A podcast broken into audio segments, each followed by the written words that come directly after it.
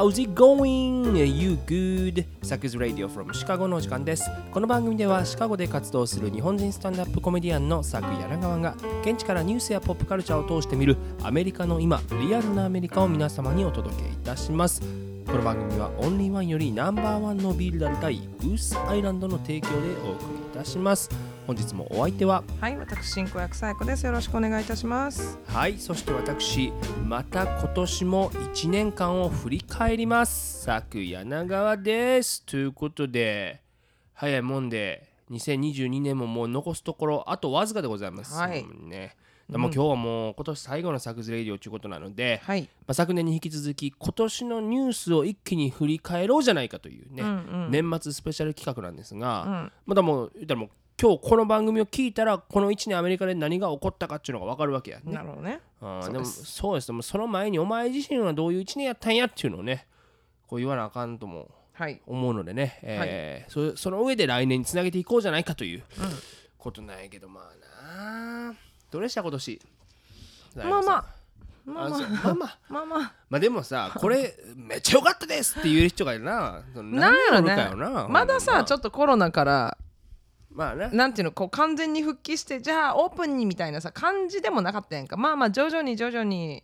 ねアメリカではもう。うん。完全にコロナ終わったと言われているけれどでもも、まあな。まあなんか徐々にこうさ、あうん。旅行とかも行きたいし、なあ徐々にやれんかったことやりたいしっていうこう先始めゆっくりねボーンってこうゼロになんかこうコロナはいゼロないみたいな感じではなかったよね今年はまあね。うん。まあ、まあ。しかもそのまあ1月1日はそんな感じじゃなかったもんな。そうやね。ん。うん。っていうところなんやけども、うん。まあ僕の場合まあ40点かな、おおうん。まあ、できたこともあれば、ん。もっとできたやろって思うこともあるし、うんまあでもそんなのもうこの収録してる時点でね、うん。まだ今年数日残ってますから、はいはこれ最後までやり続けますけどいも60点分できそおそらもう最後追い上げるで ほんま。僕の仕事納めはもう12月31日11時59分、なるほどね。59秒やから。うなるほどね。カウントダウンするまで終わらへんよ、ほんまにね。だからそれで言うとまあ今年5月に30歳になったんやけどさ、、はいやまさか自分が30歳になるなんて思ってんかったから。どういう意味どういう意味？いやそれ29歳と364日目の11時59分まで思ってへんかった、なるほどね。30になるとはまさか。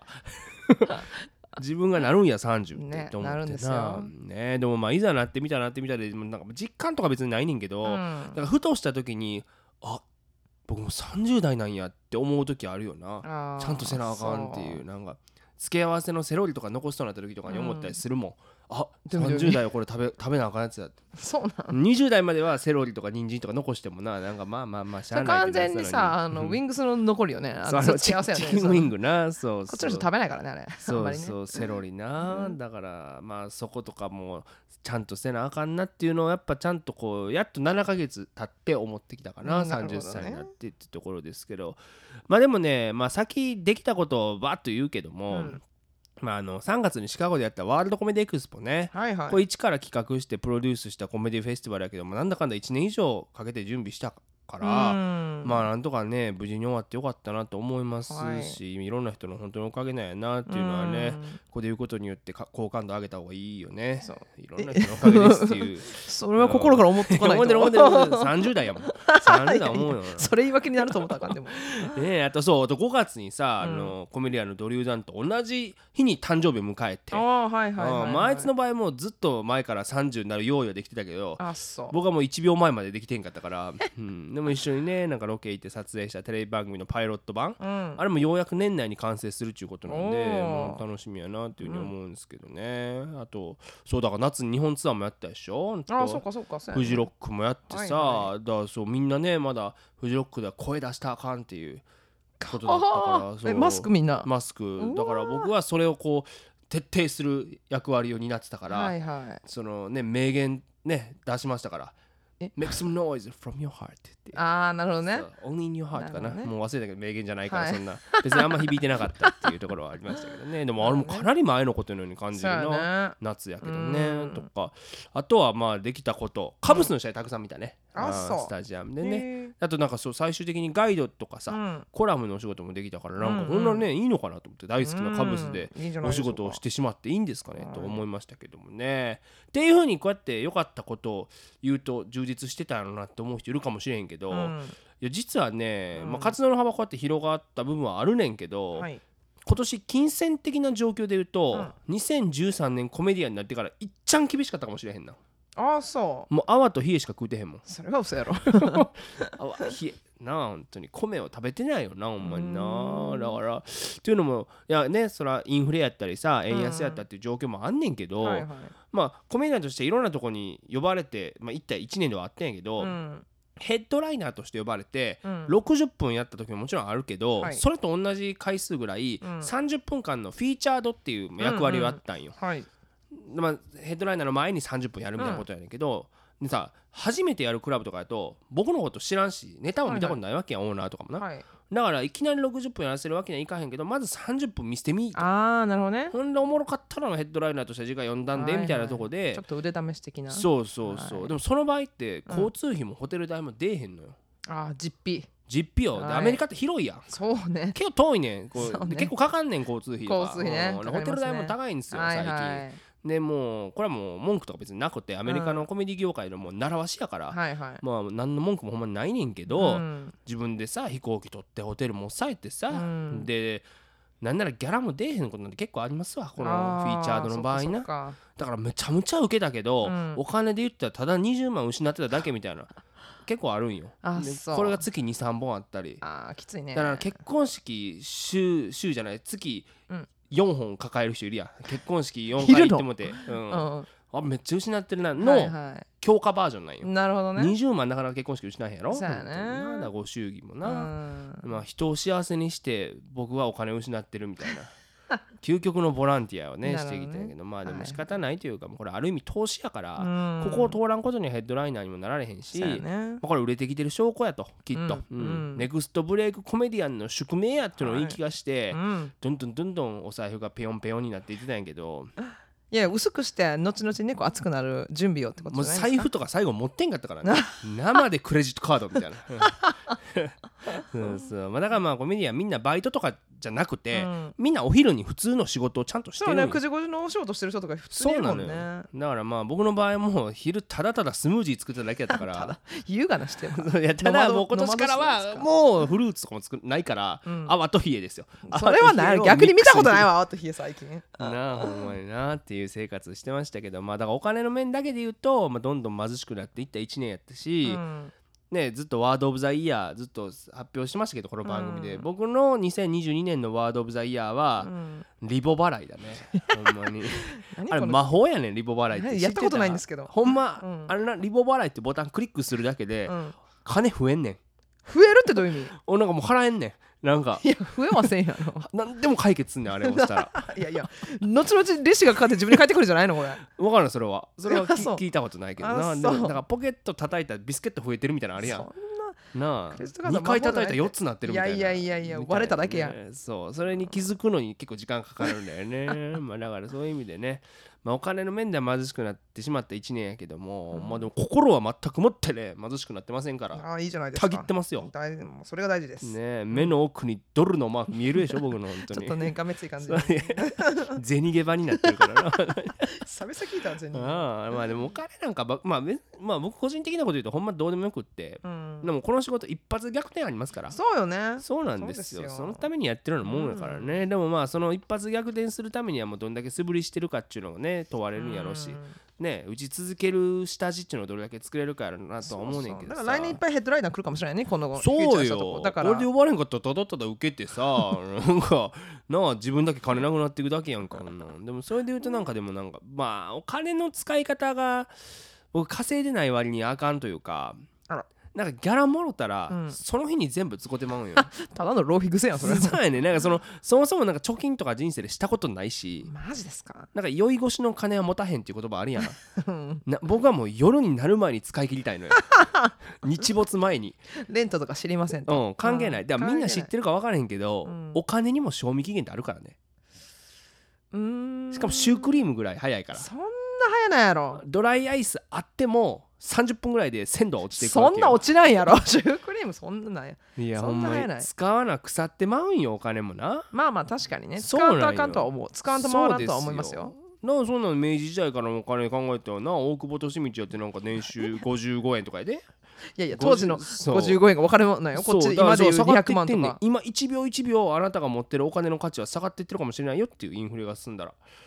うん、うんうん。そうですよ。だから今使わなあかんねん。でも例えばなこれでも聞きたかったんやけど、はい。西郷さん例えばじゃあバーとかで飲んでるとした時に、はい。なんかさ不意に勝慎太郎が出てくることあれへん？ないです。いやでもなんかもうどうでもよくなってきてあらもう俺がもう全部おごったらみたいに、まだちょっとお酒入って気がよく気が気が良くなってっていうか、うん。じゃあはいカードではいあもうはいもうはい全部はいはいみたいなのあるよ。なんか。あなんかねいやお酒売ってるからなのかな？じゃあなんかでも多分僕のメンタリティ的にはうん。まあオリボ様ついてるから。オリボ様が僕の後ろについてるから。オリボ様フォーエバーじゃないからねあなた言ってるけど。まあまあまあでもなんかさなんかなんていうのめんどくさくなってくんのよ。多分なんか割り勘でとかじゃあ、えっと、あーわか3るわかる。人で割ってじゃあ僕の方多めに飲んだからこうであーでとかはいはい。そんならもうほんもうわしが全部出したるわよ。俺もうあっちのテーブルもや。もうそも。うそのカ知らんレー やつも。あと一杯酒持ってこい。みたいな、はいはいはいはい、うん、そういう感じになってくるんだよ、ね、それはわかるよ。私もどんぶり感情やから。そうそう、ん。もうええやんってうん、なん。だよあ私がいっぱい多く飲んだからとかあじゃあ君一杯少なく飲んだからとかそういうのはなんかあれやんの経営者アプリみたいなのあんねん。その誰が多めにああ払みたいもう知ってる。なんかめんどくさいな。しけしらけるよほなあれら多分全部言っとるわい知らんけど向こうのテーブルのやつあもうあるもんわしに告げんかいっていう、はいはいはいはいなんかそういう時に結構こう天の声が聞こえてくんねんけどさくちゃん今ここで使ったお金はいつか必ず帰ってくるよっていう。あそれ天なん？や、うん。悪魔じゃないのそれ。天の声。あそう。でも今んとこキャッシュバックはいっぺんも言えねんな、うん。それは天使の顔した悪魔やったんじゃないかな多分ね。そう。別に悪魔かは分からへん。その声が聞こえてくるだけやねんな、うん。ファファファファファンっていう。でもこれお酒のせいじゃないと思うねんな。シラフでもやるから、うん。あそう。調べてもなるんや。そう。まあだからちなみにこれはもう投資でも何でもないよね。だから浪費だよね。まあでもそれでバランスできてない、まあ人によるけどさじゃあガーってそう一緒にいた人があこの前とさくちゃん払ってくれたから今回じゃあ僕がっつってバーってさあんなんいらへん俺が言ったるわいみたいになんねんそこも。しゃらくさい言うて。ただのおごりたがりか。そうでもどんどんどんどんね諭吉がいたずらになりにけりなんですよ。もうねもうまあだから来年はいい年になるといいなとね思ってますけど。まあでもね来年の目標はまずオリボ様とはねちょっと決別したいな。僕の前に現れてきたらもう悪霊退散するから。はいはい。うん。お札貼っといてくださいなあだからなんかあれお金が実は増えたわけじゃないねんでっていうのを弱い30にしてやっと学んだんよ。なん。か誰も学校でその教えてくれへんかったし。リボ払いは誰も教えてくれないね。ろ？僕一生懸命一応入試のためにセンター試験とか勉強してさ、赤本とかチャート式とかあやっったんやで誰も教えてくれへんかったんで。出てこなかったんそうですよ。なだからねそういう意味でもまあいい一年にしたいんですけどそう。それで言うとねでもついに告知ができるというか、うん。このサクズレイディオでも、えーまあ、日本からテレビ番組が来ててみたいなのをずっと言ってきたんや。ああそうやね。でもねついにその番組について皆様に告知ができます。おまあ、放送日から言いましょう、うん。2023年1月2日、もうすぐやん。でしょ？はい。で18時半から4時間半スペシャルです、うん。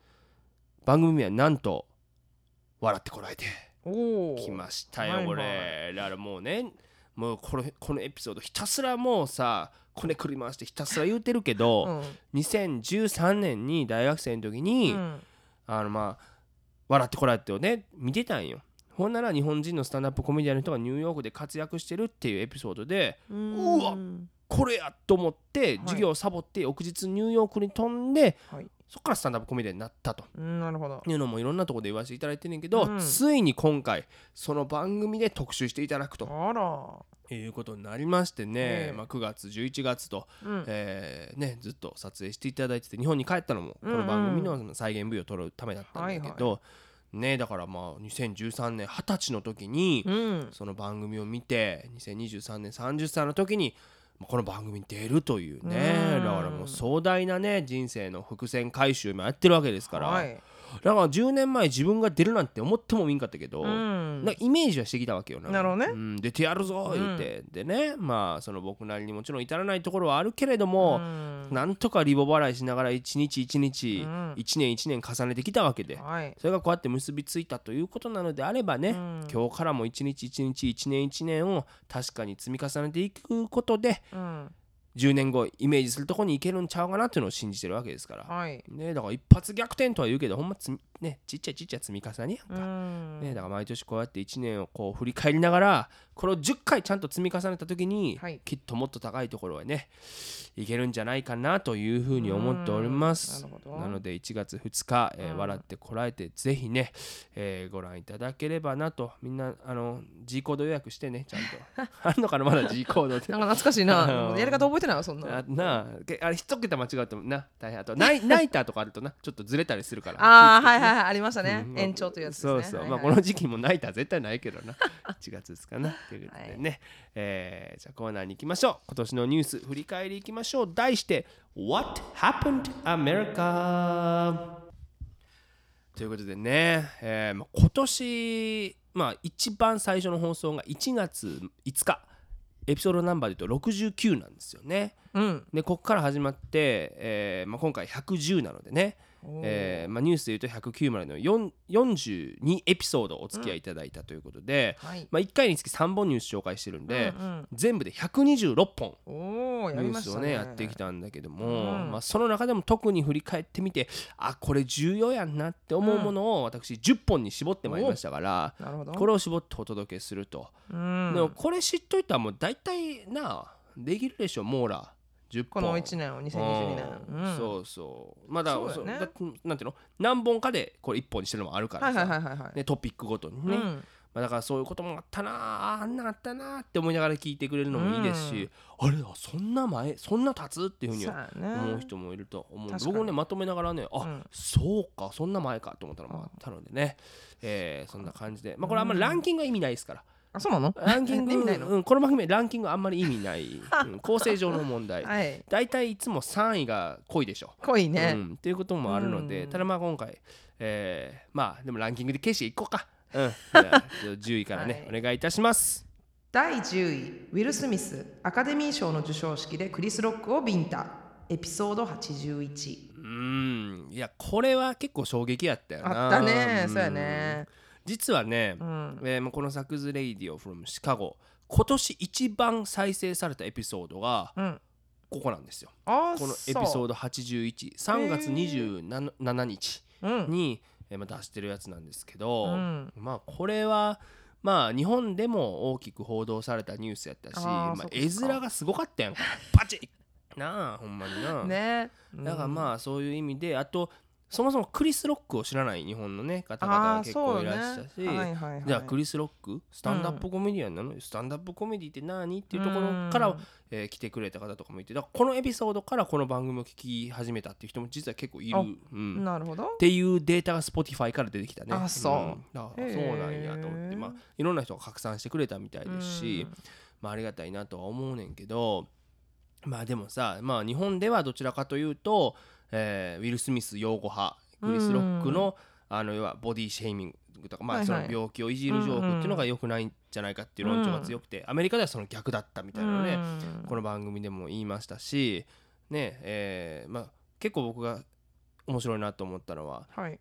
日本ではこうだけどアメリカではこうなんだよっていうのを、うん。日本の人に言うと、うん。おおそれおかしいだろアメリカはどうなってんだっていう結構意見が多い中で、でもアメリカ人に日本じゃこうだけどアメリカではこうなんのっていうふうに言うと、うん。あそうそれ面白いねっていうふうに言う意見が多かったっていうところでなんかこうもともとやっぱそうやんなアメリカってそもそも意見が違う人が合わさってうんできた国なんだよなっていうのうんを改めてなんか感じさせてくれたしそういう意見が異なる人も自分の視点で笑かすのうん。がスタンダップコメディの、えーまあ、本質なんだろうなっていうのをなんかこの件からねこう改めてうん。こもう一回感じさせてくれたっていうのはあったかなというふうに思いますけどね。だからまあ具体的に言うと、えーこれが81うん。だったんですけど82エピソード82の時にはえーこれにまつわるコメディ界の反応さまざまな反応っていうのをね、はい。えーまあ扱ったりとかしながらまあじゃあ有名なコメディアンがこの一件についてどういうコメントを残したのかとかもやりましたし、うんはいはいはい。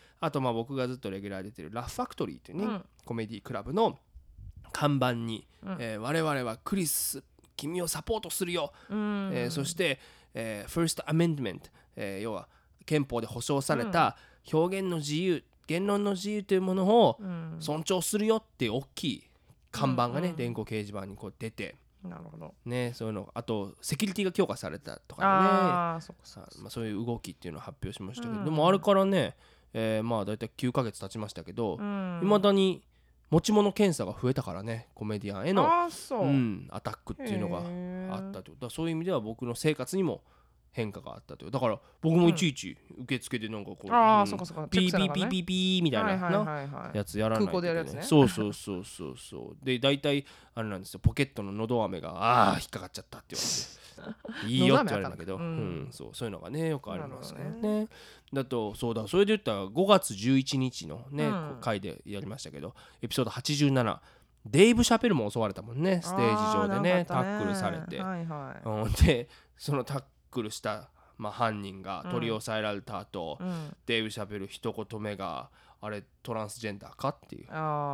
要はそのねトランスジェンダーに対するジョークでそれまでずっと炎上してきたから、そういうまあか返しじゃないけど、これまた賛否両論、はい。そして舞台袖にいたクリス・ロックが現れてあれウィル・スミスっていう。なるほどね。ねっていうのもありましたからね。やっぱこうスタンダップコメディがニュースになるっていうのは、まあ、なかなかいい側面だけじゃないんだけどうん。日本でなる時は。今回もだからいろんなスタンダップコメディに対する考え方っていうのが いろんな人が、えーまた持ったんじゃないのかなっていうのはありますけれども。うん。そうでもそのクリス・ロックがね、えー最近アナウンスしましたけどネットフリックス初のライブストリーミングをうん来年の3月4日にねお。やるということで。だからクリス・ロックもこの1年相当激動の1年だったと思うしね。うんまあ、ツアーも大盛況だったっていうことなのでね。うんまあ、その、まあ、集大成としてうん。ネットフリックスでライブを、えー3月4日にやるということなのでね、はい。えー興味ある方はぜひチェケラーということで、うん。えー第10位のニュースでございました。9位いきましょう。第9位中間選挙バイデン政権への審判はエピソード106ねえ、まあ、中間選挙もあったもんな。ありました。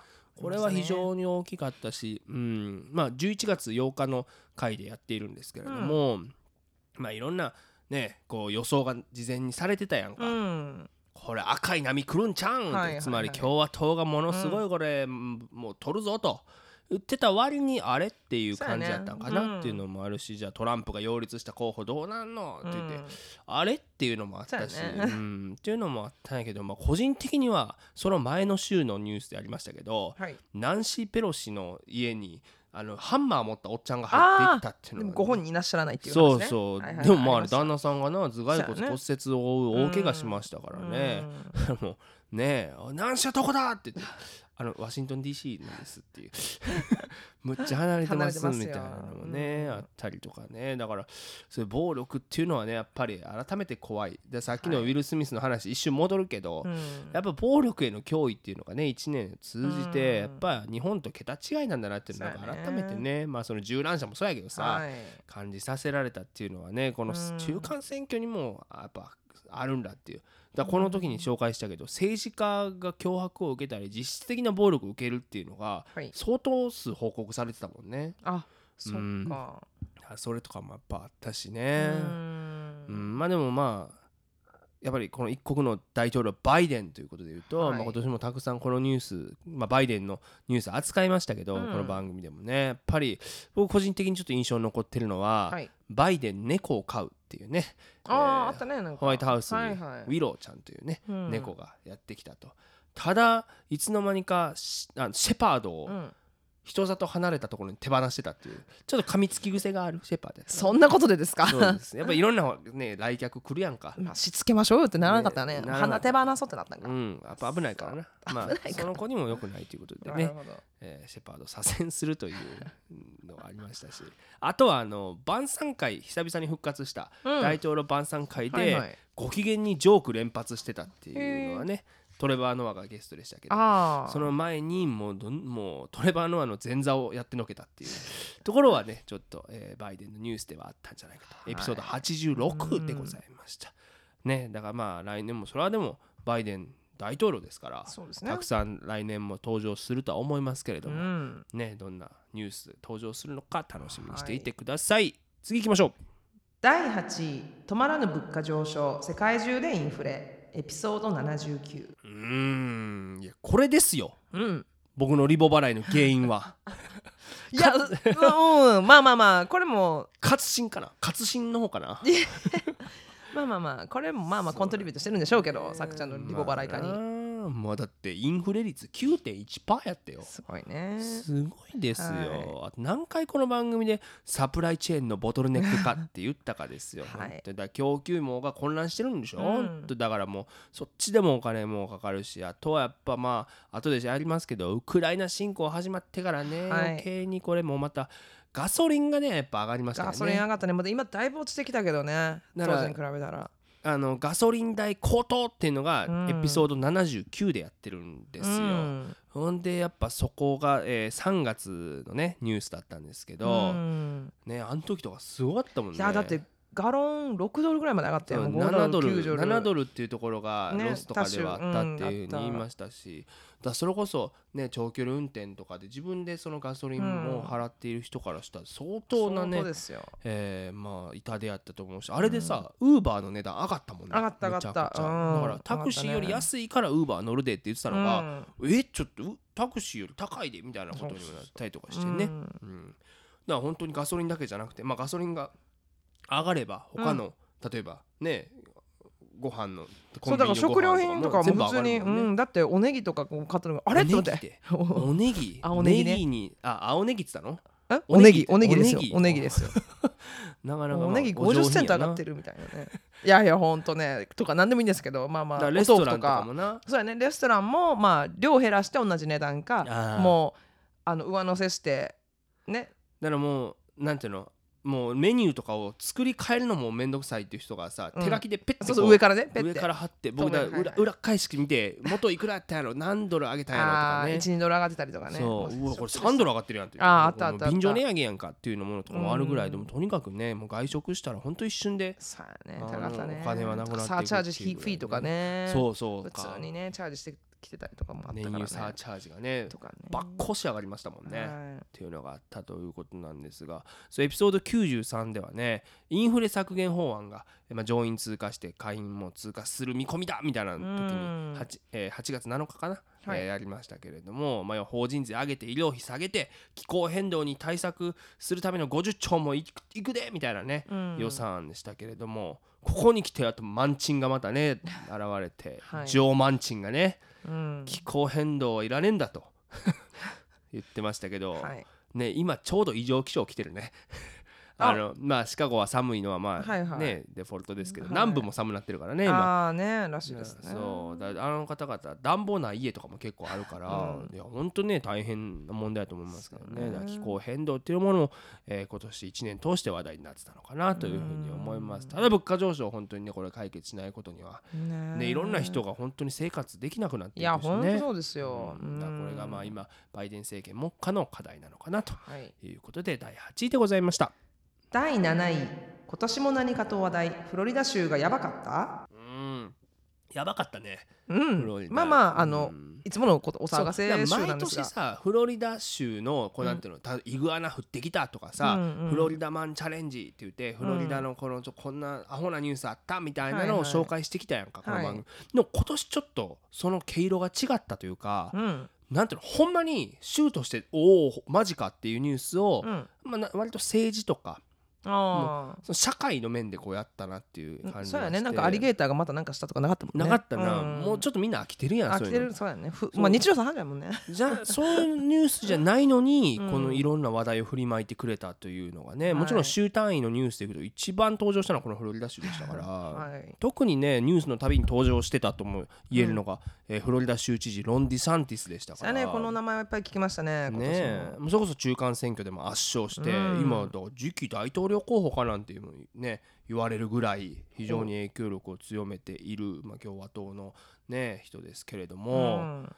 あとだから例えばエピソード75でうん「Don't say gay 法案」うん。ゲイと言ってはいけない法案っていうのがね、はいはい。えーまあ、出てそれに対する反対運動が起こってるよなんていうのをエピソード79でやりましたけれども、ね、だからまあ小学校の授業の中でその性教育というか、まあ、その性自認に関することを言っちゃいけない。じゃあ、うん。じゃあゲイって言私はゲイって言っちゃいけないんですか？みたいなね、うん。ことになってこれに対して、まあ、いろんな批判が起こる中で、はい。まあ、ディズニーワールドってフロリダにあるんだけど、うん。これがね、動きを見てたんでねどうしようかな？みたいな。ね。最初何も言わなかったんよね。そうそう、ん。そしたらまあもちろんねそのディズニーの社員さんにももちろん、えーいろんな LGBTQ 含めいろんなね、えーまあ、方々いますからそれはおかしいだろうということで、うん。内部から大きな批判になって、うん。結局まあ声を上げることになってじゃあフロリダから出ていくのかみたいなね、うん。ことになってじゃあ自治権剥奪なのかとか、はい。そういういろんな問題があったというところでね、まあ一悶着あって、うん。まあ、今ちょっと落ち着いてるみたいですけれども、とい。うのもあったり、まあ、僕個人的にちょっとおおと思ったのは、うん。エピソード783月7日、えーなんかねなんかのイベントに出たロン・デサンティスが、後ろにちょっとこう並んでた高校生うん。一人マスクつけてたんだけど。ああそうやね。なんか数班用におったよね。その子に「うん。何でお前マスクつけてんだ」っていう。取れ言ってね。マジギレうん。あれは怒らんなんかかわいそう高校生の子目手になってたもんね。え？みたいになって。なんでお前はこれなどういう意味があってそのマスクつけてんのこの野郎っていうね、ね。ブチギレるっていうのがあって。まだでもさマスク着用ね。これもうアメリカやったら今もうほぼつけることなんかないやんか。ないね、まあ、たまにどっかまだあの個人でやってるお店とかはあマスクリクワイアードですみたいなのとかあるけどな。またにあるけどまあまあなよね。でそれで言うとこの3月にシカゴではマスク着用義務が撤廃されたうん。だそれが僕ももっとかかっもうずっと1年以上つけてへんかったかなとか思ったんやけど今年始まる時点ではねだからオミクロン流行ってたもんな。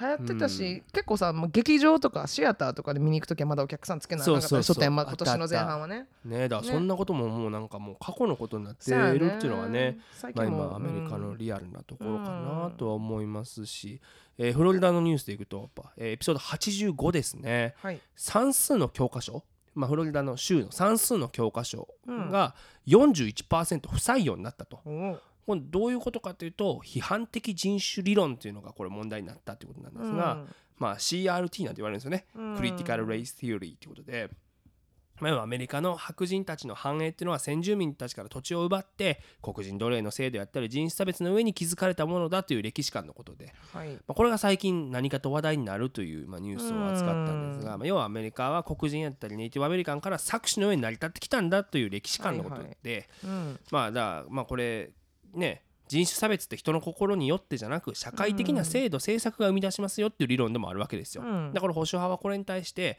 いや白人の子供たちに罪悪感を植え付けて白人への憎しみを育てるだけやないかと批判し続けてきてるわけで。はい。だからこれをめぐって今ね、まあ、とりわけ南部の州で大きな問題になっているということなんですがだからもうこれでまあ白人と黒人の間のさらなる分断が広まってまうんちゃうんかとか。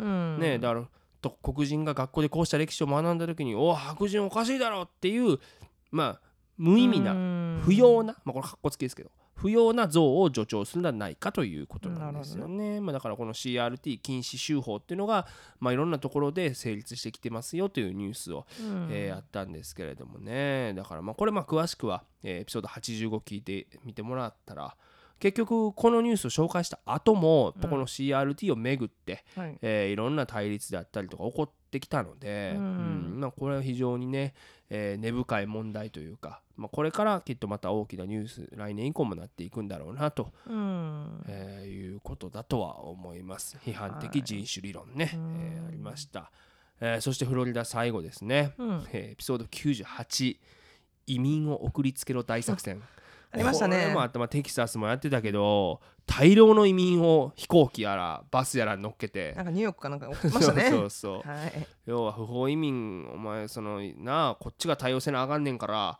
うん。お前そうやってお前不法移民受け入れろ受け入れろっていうお前民主党ふざけんじゃないと。うん。ほなお前のとこに送ったろわって言って 急におね詰め込んで送るという。ありましたね。うん。はい。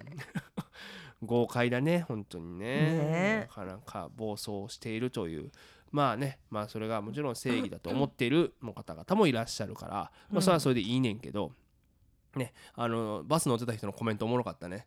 あのどこ行くかわからないんだけどとりあえずあの北の方に行かしてくれるって言ったから乗りましたっていう。観光これできると思ってみたいなね。お前ももうちょっと調べろやっていう。まあね彼らがあのちゃんとちゃんと生活できてるといいんですがね。ここはあのどどこですかね？綺麗なとこですけどね？みたいなねちゃんとそこに FOX ニュースをさちゃんと配置してるとかやらしいよね。もう,、うん。もうバスガラって開いたら FOX ニュースがもうカメラと一緒に来てるっていうね、はいはい。うん。のがね ありましたから、まあ、あれもなかなか豪快な、えー作戦だなというふうには思いましたけれども、えーフロリダから来年もね多分目が離せないし。だでしょうね。来年は本当にデサンティスがものすごいこの番組に出てうん。きてしまうんだろうなと思いますね。本当に。来てしまうという言い方あれやけどなぜならこのねディサンティスって言いにくいんだよすごい。こうあとこう原稿に書くときに、うん。ディサンティスがデサンティスなのかディサンティスなのかあいろいろねちょっと表記がまだ定まってないかあら、うん。ね、あと相変わらずバイデンは電気を売るになるね僕のパソコンは。バイデン。バイデン。あーなるほどね。うんバイデンになるそろそろもう Mac がちゃんと大統領の名前を認識してかまあ Mac をアップデートしませんか？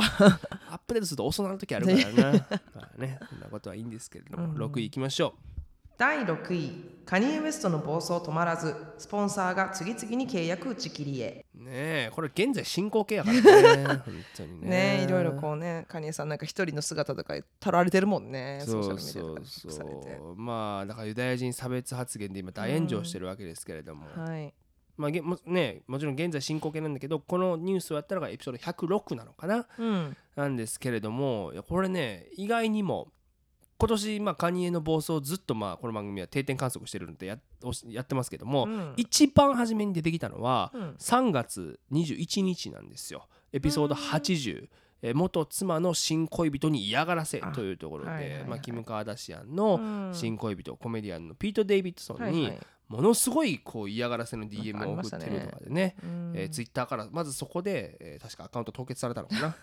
うん何回凍結されんねんっていう、ね。ほんまにあなっていうのがあったりとかして、うん。まあカニエ・ウェスト相変わらずお騒がせというかだからうん。3月やろそれ。だからそうね。9ヶ月燃え続けてんのよ、燃え続けてるんやね。酸素どんだけあんねんっていうことですよ。その間にこの二人も別れてるからねい元や妻とあの新恋人ねえいやほんまや。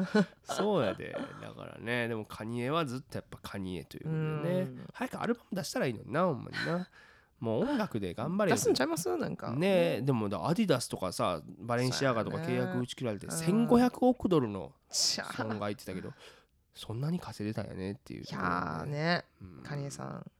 ねところではえーありましたけれど。まあでもこの番組さあのまあゴシップラジオといううん。異名がついてますから、はいはい。っていう意味でいくとこれちょっとまあランキングにはならないんですけど、番外編っていうことで、ゴシップ・オブ・ザ・イヤーを決めたいなというふうに思っておりまして、うんまあいろんなねゴシップ扱ってきましたけども、うん。まあ、ざっくりノミネートを言うと、うん。えーニール・ヤング VS ジョー・ローガンというねエピソードなん73か、ありましたね。えーだからあの要は Spotify はいはい。というね、まああうんの媒体でこれジョー・ローガンというコメディアンでありポッドキャストの帝王がうん。ひたすらにこうコロナのワクチンのうん。デマを流し続けてる、そんなとこに俺は楽曲を落としたくねえっつって、えーまあ、ニール・ヤングが、うん。えー俺の楽曲を Spotify からもう消せと。はい。というか俺かローガンかどっちか選べ、うん。Spotify って言ったら Spotify はジョー・ローガンを選んだ、はい。まあ、いもうすごい額の契約やったもんな それこそ。うんカニエ・ウェストじゃないけど、そうやね。だから Spotify は結局、まあ、ジョー・ローガンを選ばざるを得なかったっていうのがね、うん。ありまして、まあ、ニール・ヤングはそこから引き上げたっていうことがね、うん。えーまあ、ありましたけれども、まあ、それがエピソード73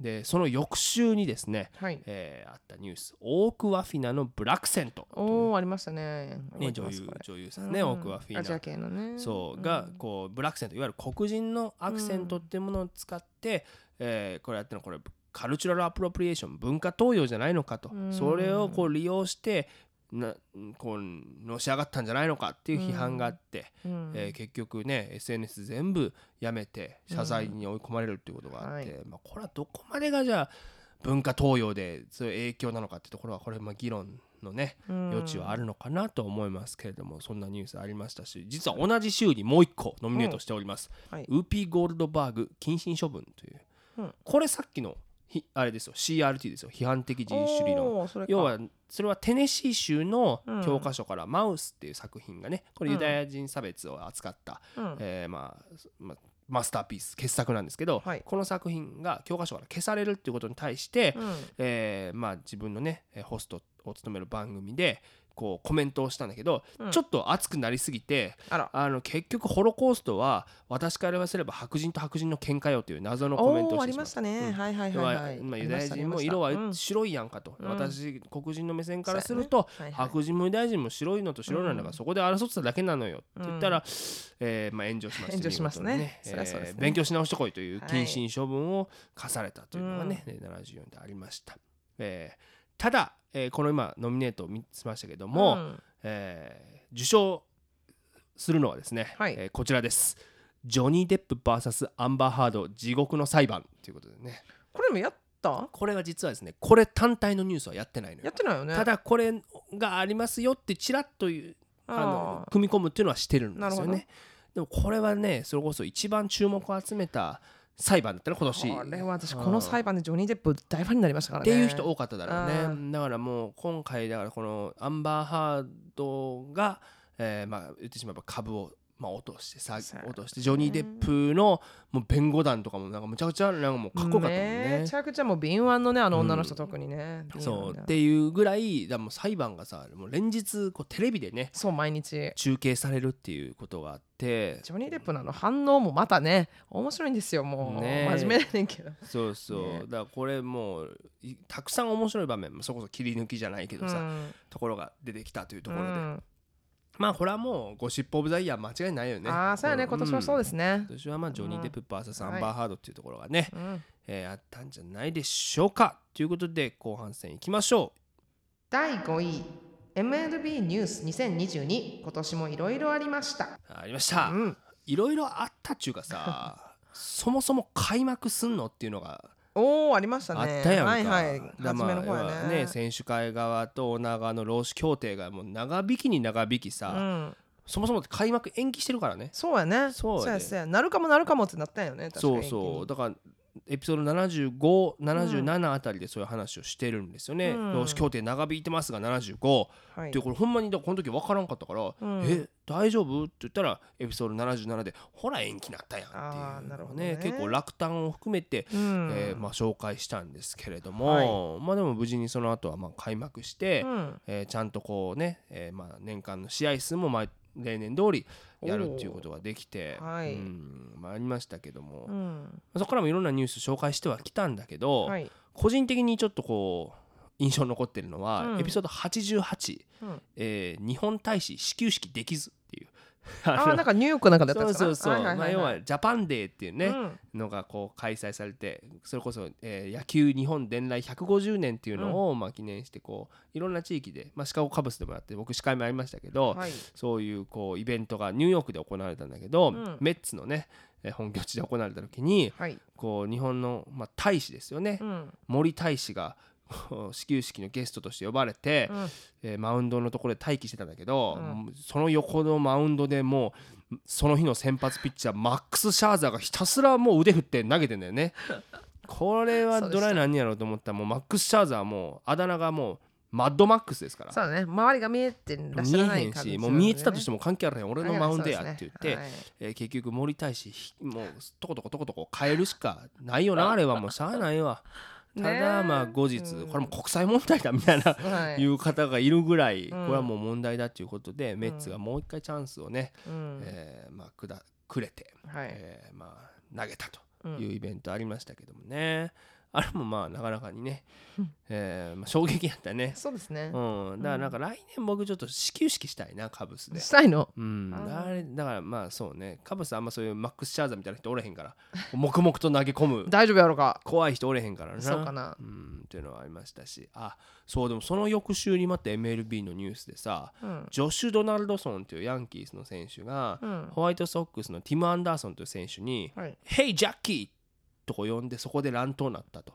うん要は黒人のティム・アンダーソン選手に対し白人のね、えージョシュ・ドナルドソンが「ヘイジャッキー!」と呼んだことこのジャッキーというのがジャッキー・ロビンソンという、うんまあ、MLB 初の黒人選手なんですよね。はいだからそこでこれこれ差別なんじゃないか人種差別なんじゃないかっていうところでまあ問題になったりしたんですけどまあでももともとティム・アンダーソン過去のインタビューで俺は現代のジャッキー・ロビンソンだと答えていると。ただそれにはいろんんなこれ意図があってうん。答えてるから単純にそういう方で読んでいいのかなというわけではないと。と、はいはい。かをね含めてこういろいろ長々と考察しているのがね、うん。エピソード89でもありましたからね、まあ、そういうスポーツのニュースもありましたし、はい。うん、だまあカブスはカブスでね、うん。まあニュースとしてもあとトークの中でも扱ってきましたけども、うんしょっぱかったよね残念だけど。まあまあしょでもそれもうどんだけカブスが弱くても、よなんなら弱ければ弱いほどこう愛着が湧くっていうのがねこうカブスファンですから長年ずっと弱かったんやから。そうやね。うん、はいたまたまその2015、6、7とかでね、よくてワールドシリーズ優勝しちゃったけど、もうん。ともとは弱いのに慣れてるチームですからね、まあ弱くとも我々は応援するぞと。いうところではあったんですが、うん。まだこの番組たくさんスポーツのニュースを扱いましたけれども、うん。やっぱスポーツと、まあ例えば政治であったりスポーツと外交っていうのが大きく重なったっていうのでいくとやっぱあの女子バスケットブリトブリトニー・グリナー選手が、えーうん。ロシアで拘束されたっていうのは大きなニュースでしたね。ハシッシュオイルだっけ？要はタイマーのタイマーのね。ね、オイルを含んだこううん電子タバコを、えーまあ、ロシアに入国した時に、えーまあ、見つかってで、まあ、拘束されたんだけど、まあ、ロシアが身柄をなかなか引き渡してくれないと。うん。でそれはやっぱこのねウクライナの戦争が始まる中で、うん。えーまあ、そういう状況になったっていうところがね、はい。ありましてまあでも最近ね身柄交換でねそうやね。ね、えー戻ってきたなんていうこともありましたから、うん。それがエピソード78の頃だったとおいうことでーございます。次行きましょうか。第4位。イーロン・マスクツイッターを買収。その後の経営改革に賛否両論。エピソード105うん、で105か。そううんだから最近のことですよね。うん、でもね、先週もさ、CEO 退任するか、これツイッターでフォロワーに身体伺いしたみたいな、アンケートおじさんやと。そうそうそう、やったと思いますけども。ね、だから、すごいこの最近、イーロン・マスク、イーロン・マスク、イーロン・マスクってずっと言ってる気すんねんけど、うん。実はこの買収案が初めて出てきて、この番組で紹介したのって、うん。エピソード88、5月24日のことなんですよ。えー。多分ずっと言ってたんだよね。そっかそっか。そう5月に言い出して、うん。でばついに買収しましたっていうニュースが11月1日のエピソード105なんよ、うん。まあだから10月末に買い取ってんねんけど、はいそっからこの2ヶ月でこんだけ話題になってるっていう追い上げできてんだよねねすごいですね。まあすごいんかなんなのか。まあまあ賛否は両論やけどな、人削減しのね。まあそうそう、うん。人削減してね。じゃあ誰を凍結して凍結解除して、トランプもそれこそカニエ・ウェストもはい。いろいろ出てきてあと記者のね、うん。アカウント急にやあって、アンケートしてみたいな、ねもうだから連日ねメディアに出て、うん。まあ、だからツイッターというものを、まあ、みんながこう目にする機会っていうのは確実に今年増えたんだろううなん。ということはね、はいありますけども。認証バッジの件とかもあったな。青い認証バッジ。うん。どうすんねんみたいな。金払ったらいけんのかとかさ。ああなるほどね。ねまあいろいろあったということ。だからこの SNS というものがうん。非常にもうなんかもうこのただ単に一社のサービスという枠組みを超えて、うん。えー社会に大きい影響を与えるものになっているんだなということが改めてね特にこの2ヶ月で、えー可視化改めてされたという感じがね、うん。えーするというニュースでございました、えー次行きましょ第3位日系人収容から80年。バイデン大統領がコメント。エピソード76ううん。エピソード76ということなのでね、うん。まあ、2月23日の、はい、えー放送だったんですけど、うん。個人的にはねうん、これ神回ですよ。ああそああもうこれ今年一番なんじゃないかなと、なるほど僕が書いてきたニュースの中で、う、うん、これは一番というまあなんていうの自負ですねこれはね。あと105エピソード105のアンナ・メイ・ウォンのコインだったやんああはいはいはいはい、あのアンナ・メイ・ウォンのところもまあいいかなと思うんです。まあうんうん。でもこの日系人収容80年。これがまあギャラクシー賞ですね。うん。んこれがまあ僕の中でギャラクシー賞もんだなと。はい。なるほまあそんなこどとはない。まあね言い過ぎましたけど。それでもまあね要は1942年にフランクリン・ルーズベルト大統領が出したうん。大統領令9066号というものが、うん。えーまあ、あるんですけどもそこから80年経った、えーまあ、この時にバイデン大統領がコメントを出して、はい。二度とないようにっていう、うん。ねえー日本語が使われたっていうところが非常に話題になりましたね。えーまあまあ、このね、まあ、出来事に際して改めて日系アメリカ人の歴史を紹介していこうということで、えーまあ、フレッド・コレマツとかダニエル・池田という名前を出したりしながらね、えーノーノーボーイの話とかもしたね。ああありましたうねん。そういう話とかをしながら、うん。まあ、日本の教育ではなかなか習わない。そうなんですよね。ね、赤本にも出てこうへん。っ出てこないですねチャート式にも出てこうへんん。ていうようなこと。だからこれはまあ知っといた方がひねいいやことだと思うし、うん。なんかさっき実はこの時のエピソード7 76を聞き返したんやけど、うん。サエコさんが乗ってたね。乗ってた？いつも、うん。うん、っていう時に、うん、うん、言ってたから、やる気あった時に。いやいやでもこれはねあのね。アメリカに住んでる日本人としてはね、知っとかんととは思うよね。そうそう、だからね、うん。世界史、日本史の授業の中、授業の中でさう、ん。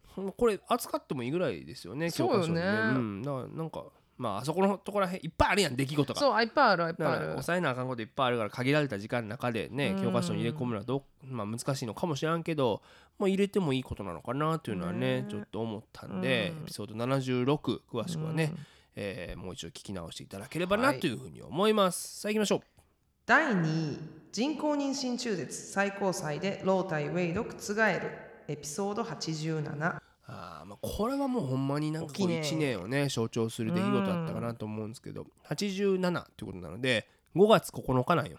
日日本だったらゴールデンウィーク明けぐらいだったと思うんですけど、ね、だからこの時はあのちょうどサタデーナイトライブのね、ん。えーまあ、コントの扱い方みたいな、ベネディクト・カンバーバッチがねえーホストを務めて1973ってか書かれた要はロータイ・ウェイド判決の、はいえー年が書かれた T シャツを、まあ、キャストみんなで着ながら、えーまあ、そういうコントを作ったんですよみたいな話とかもしながらごご紹介しましたけど、ねえだからまあ約50年前でしょ？はい。だからもうアメリカの歴史が50年時計が遡ってしまったみたいなね、うん。逆戻りしてしまったなんて言われますけどこの時はだから初めほら最高裁のサミュエル・アリート判事の草案がリークしたところだったそう。でしたね。で、はいはい。これ大変やぞ。これロータイ・ウェイド。覆る覆る。言ってたけど、ほんまに覆っちゃったよね。覆るぞってなってほんまに覆ったもんな、これはね、うん、私の中で1位かもしれない、このニュース。ね。覆ると思わなかったからさ、まさかと思って。言いましたやん。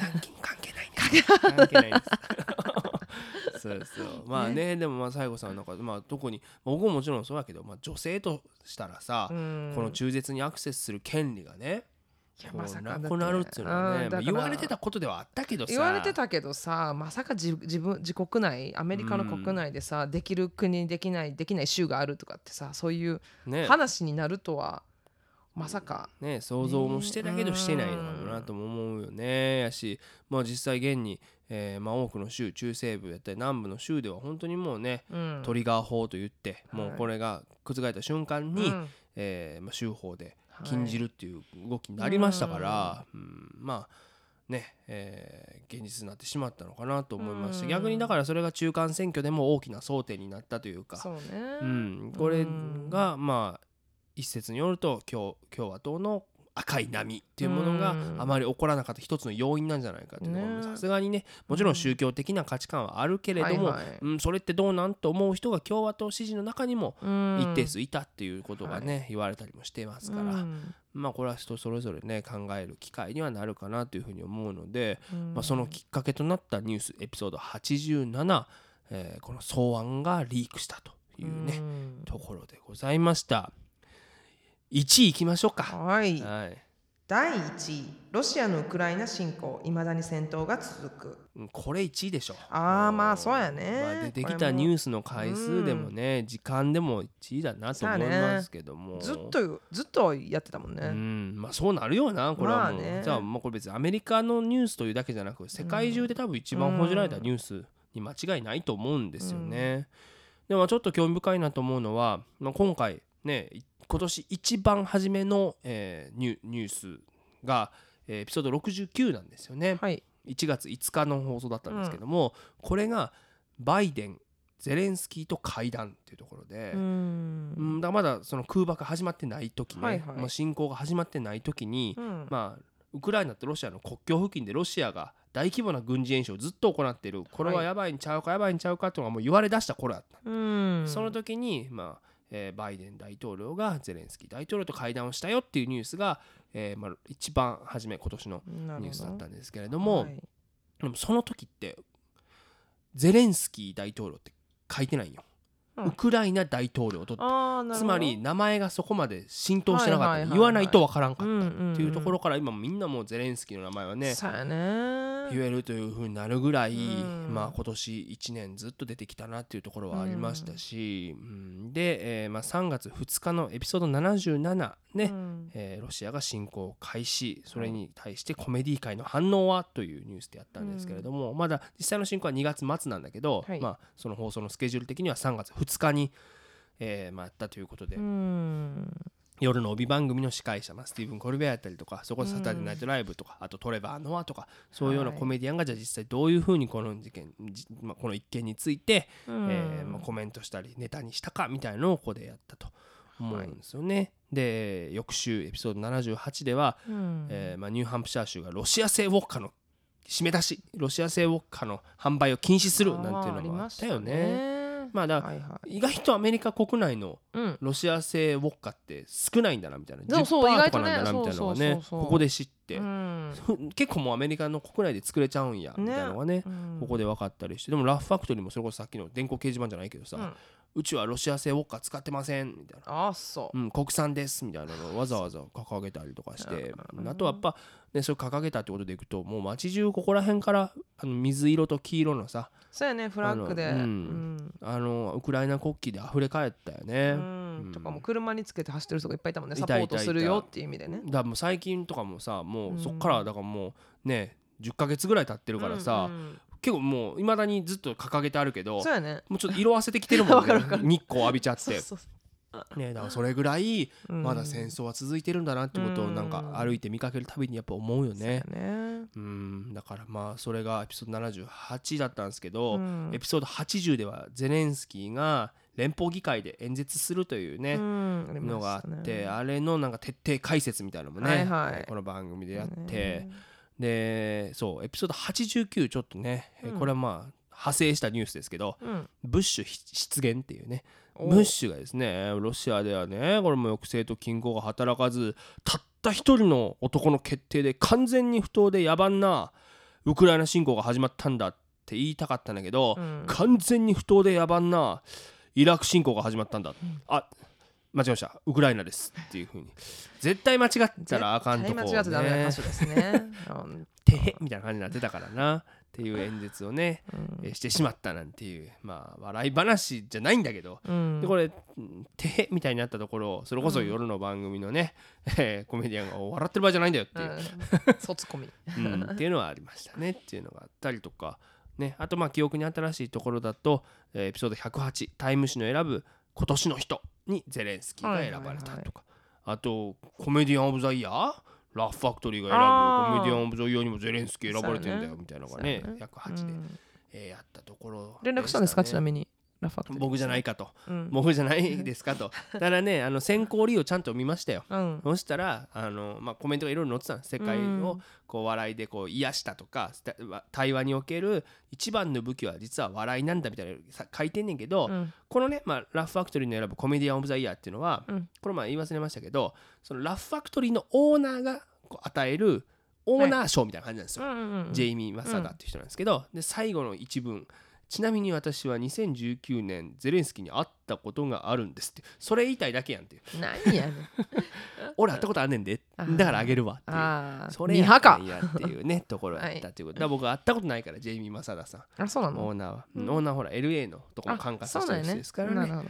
うん、まあだからまあしゃあないな、しゃあないね。うんはい。だからまあこれはまあ甘んじます今年はゼレンスキーに会いに行こ会いに行けばね、うん来年はね来年出てくれ持つかもしれないということでねまあこうやって振り返ってきましたけれどもまあコメディアン・オブ・ザ・イヤーゼレンスキーだなっていうのはまあまあまあコメディアン・オブ・ザ・イヤーっていうかニュース・オブ・ザ・イヤーもね、ううん。まあ一番出てくるのが多かったのは正直ゼレンスキーかなとは思いますよね。それぐらいね、ロシアではまだ、ロシアってウクライナではロシアとの戦争が続いて、本当にね、え今日命を落としてる人がいるっていうのはまあ考えないといけないなとは思うねんけど、うん。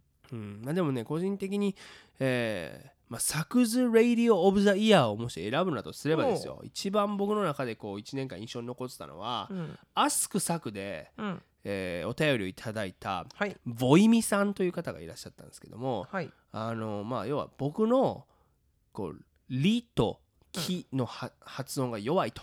あなんかありましたね。この人なんかボイストレーナーやったっけ？そうそうそう。なんかなんかやってはる人だからキリギリスというのを毎日言いなさいと、うるさいなと思ったんやけどキリギリスと毎日言うと治りますよみたいな、治るかいと思ったんやけどそれを、えーまあ、これ送ってきてくれはったんですよね。かありましたね。でもこれ番組ではもちろんそう言われた時とか気にしてたんやけど、うん。普段喋ってる時もさこうちょっとなんかあ理が弱なったなって思う時とかやっぱあるわけよ、うん。この時にこいつの顔が浮かんできて、まあ顔知らへんねんけど、うん。お便りだけなんで、うん。ボイミーと思って。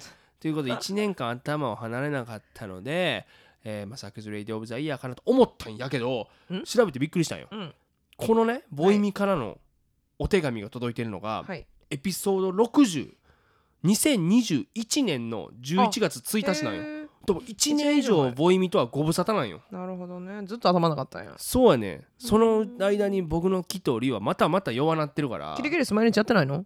やってないな。やってないか。キリギリスって朝起きて言ったら治りますよ。ちゃうねんと思って。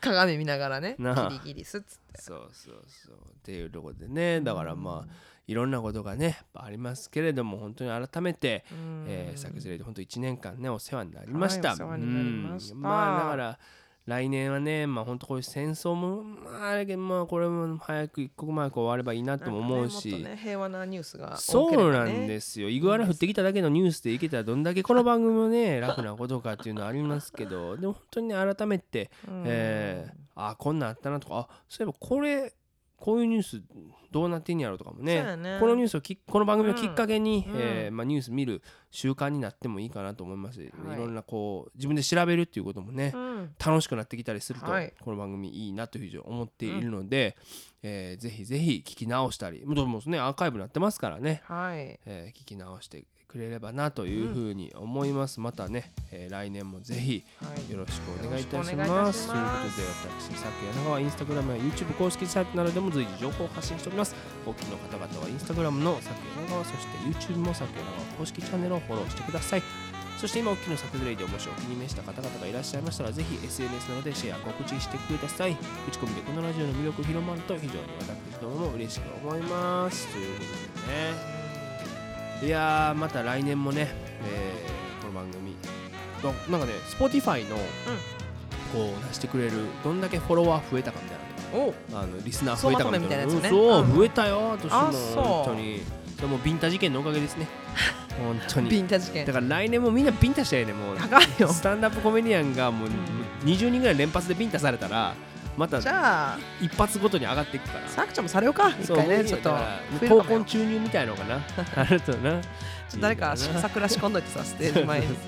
そうやな。っていうのがねあると、まあだからね本当スタップコメディというものが話題に上るたびにまあ、えーこの番組にたどり着いてくださる方がいらっしゃるのとすれば、うんいいニュースでねスタンダップコメディが取り上げられることをね、えー祈っていますよ、ね。それこそニール・ヤングとジョー・ローガンもそうやしさ、うん。なんかちょっとこううんなんだろう。スタンダップの悪い面がニュースになるっていうのは結構多いからさ。あーまあでもこれをきっかけにさスタンダップってそんな悪いもんなんじゃろかいって言ってスタンダップを見始めてくれる人が増えたらそうれでいいんじゃない？だってそういうことじゃないじゃんってわかるやん。そうなんだだからねこの番組そのキャンペーンをねしなし続けるね、うん。スタンダップって素晴らしいんだよキャンペーンをね、うえーしていければなというふうに思いますからね、はい。えーぜひまた、えー来年もよろしくお願いいたします。ということで良いお年を改めまして佐久柳川。ん最高でした。バイバイ